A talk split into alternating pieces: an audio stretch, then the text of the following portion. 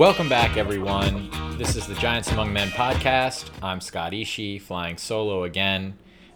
What can I say? I've got a lot on my mind. Just a quick programming note I'm going to try and put up a few quick hit podcasts during the week, usually five to 10 minutes long, to just comment on the Giants related news of the day. Think of it like ESPN's daily podcast, but shorter, focused on the Giants, and like four listeners, including me. If you uh, would like to comment or engage with us, please do so at Twitter, on Twitter rather, at Giants AM Podcast. That's all one word, no underscores, Giants AM Podcast. Uh, hope to see you there. Uh, hope everyone's doing well. For me, here in Brooklyn, going outside is a bit of a crapshoot. I'm working from home, I'm homeschooling my daughter, and I'm absolutely terrified the Giants are going to pick Derrick Brown on Thursday. Of course, we uh, should be taking Chase Young, but no, we had to win a meaningless overtime game in December that dropped us to the fourth pick.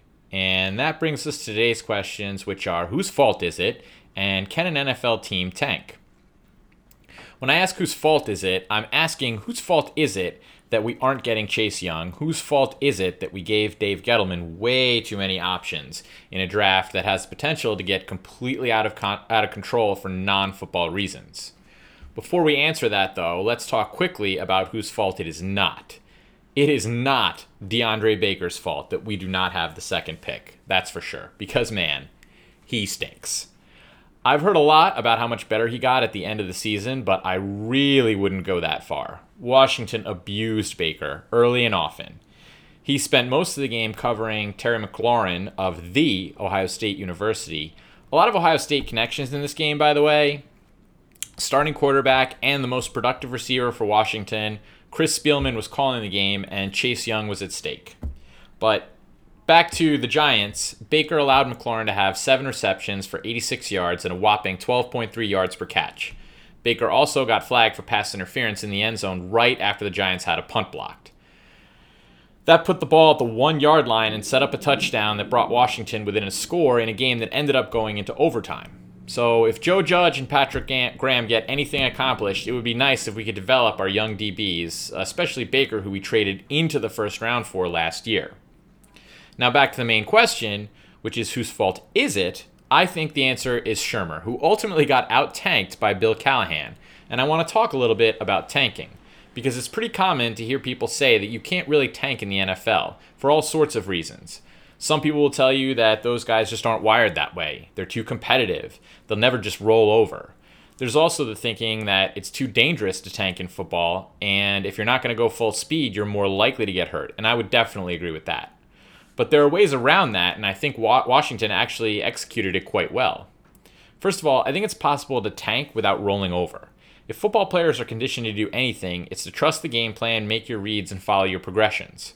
Bill Belichick's famous do your job philosophy is held by most coaches, and players are often out there doing just that. No matter what the competitive mindset of the player is or how hard he's playing, if coaches aren't making the right calls, it doesn't really matter how hard you're playing. So if coaches aren't adhering to the old cliche of putting players in positions to be successful, then guess what? That's tanking. For example, late in the fourth quarter, the Giants are up 35 28 and have a third and 10 from their own 13 yard line. Washington blitzes Landon Collins and drops a defensive end to cover Golden Tate.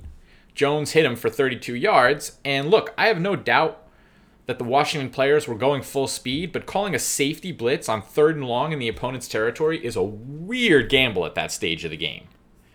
At other points, Washington was, for the most part, playing what Nick Saban calls country zone, which is just old fashioned spot dropping zone coverage. Defenders read pass, they drop to a landmark on the field, either the hash or the numbers or whatever, and they cover the guys who come into their area. You don't see this coverage very often in the NFL, let alone college or high school, because it's just too easy for quarterbacks to pick apart. As much as I'd love to credit Daniel Jones for completing 66% of his passes for 352 yards, I think a lot of it was by design. On some drives, the Giants and Jones were able to dink and dunk their way down the field, and when the defense got a little more aggressive, they just took shots. This gets a little more conspiratorial, but there were also some really dumb Redskins penalties and questionable decisions at, during the game.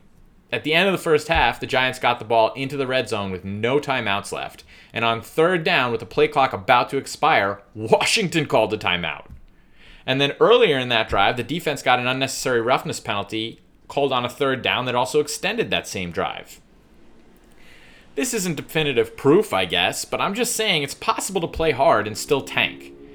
If the calls don't exactly add up from one of the coaching staffs. And then you might say that Shurmur and Callahan can't just tank because they're auditioning for their next job. But let's be honest, by December 22nd, neither one of those guys had done well enough to earn themselves another head coaching gig, at least not right away. So at best, they're auditioning for offensive coordinator jobs. And look, the final score was 41 35. So the offense has played fine, and the head coaches were taken care of. The problems for both teams were on defense. So, anyway, if you ask me, Shurmur got out tanked, and I guess whatever. He probably figured, what does he owe the Giants at that point? Certainly not the fourth or second overall pick for whoever his replacement was going to be. Uh, it could be worse. We still have an opportunity to add a really good player, and uh, which player that might be, I'll talk about a little bit more tomorrow. So until then, be safe, be healthy, wear a mask.